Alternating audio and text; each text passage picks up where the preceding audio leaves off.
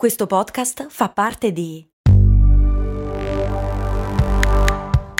Voice Podcast Creators Company. Se a volte ti senti così, ti serve la formula dell'equilibrio. Yakult Balance, 20 miliardi di probiotici LCS più la vitamina D per ossa e muscoli. Come fa un solido a essere trasparente? Perché di vetro, dirai tu. Come fa il vetro a essere trasparente, intendevo? Cose molto, cose molto, cose molto umane. Cose molto umane.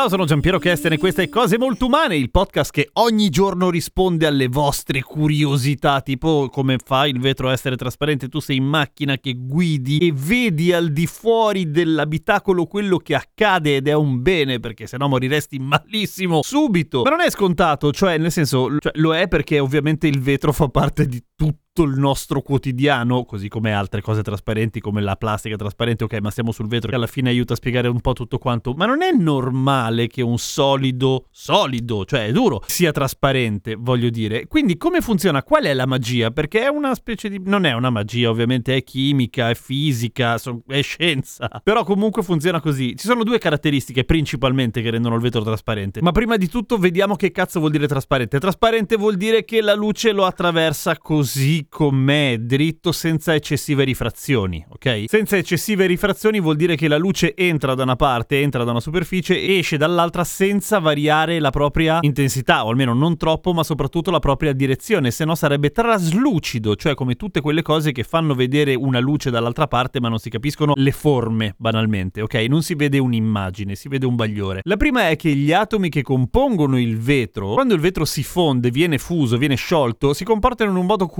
cioè nel momento in cui il vetro si raffredda non si cristallizzano in una forma e in uno schema rigido, ma si comportano come se rimanessero liquidi, tra virgolette, ok? Cioè mantengono una sorta di caotico disordine meraviglioso, il che rende il vetro a tutti gli effetti quello che si chiama solido amorfo. Il vetro di cui stiamo parlando adesso in genere è quello costituito prevalentemente da ossido di silicio, cioè quel, quel, il vetro a cui siamo abituati, ma per vetro, se intendiamo qualunque materiale appunto che si comporta come un liquido pur essendo solido, eh, ce ne sono svariati in realtà, cioè il diossido di germanio, l'anidride borica, l'anidride fosforica, l'anidride arsenica e poi l'ossidiana quella dei vulcani. Anche quello è un vetro a tutti gli effetti, cioè ha quella caratteristica lì, che una volta sciolto si solidifica piano piano senza cristallizzarsi. Ecco, questa cosa permette ad esempio al vetro di essere liscio, cioè di avere una superficie liscia che non disperde la luce quando ne viene colpito. Ma questo non spiega come mai sia trasparente poi dentro, giusto? Ecco, questo è l'altro aspetto interessante. Per esempio, se prendiamo gli atomi di diossido di silicio, cioè che poi alla fine è il vetro quello comune, più una serie di altre cose che ci sono nel vetro, ma pr- prendiamo quelli, ecco. Anche se non sapete una mazza di chimica o fisica, sapete che gli atomi sono costituiti fondamentalmente da un nucleo e dai cosini che girano intorno, che sono gli elettroni. Gli atomi sono molto molto piccoli, gli elettroni sono molto molto piccoli, il nucleo molto molto piccolo, un pochino meno piccolo degli elettroni. Però la cosa curiosa è che a livello atomico, ecco, lo spazio che c'è fra gli elettroni e il nucleo è g- gigante, ok? Cioè in proporzione è tantissimo spazio, come se, se tu potessi tenere in mano il nucleo di un atomo e fosse grande come una pallina da tennis, ecco, gli elettroni a seconda del tipo di atomo potrebbero orbitare a decine di metri di distanza o anche di più, anche centinaia. Ecco, gli atomi di cui stiamo parlando hanno la particolarità di avere orbite piuttosto ampie, mettiamola così. Poi c'è tutto il discorso che quando gli elettroni vengono colpiti da energia, che può arrivare sotto un casino di forme, ecco, possono saltare da un'orbita all'altra. Gli atomi che costituiscono generalmente il vetro hanno delle orbite molto ampie e quindi ci passa la luce in mezzo, direte voi. No, non è esattamente questo, però il fatto che siano molto ampie fa sì che per fare un salto energetico per cui saltare sull'orbita più vicina al nucleo, gli elettroni devono assorbire un casino di energia. L'energia fornita dai fotoni, banalmente conosciuti come ehi, luce o immagini o qualunque altra cosa, ecco, non basta fare un salto di energia per cui i fotoni non vengono assorbiti dagli elettroni e quindi passano da una parte all'altra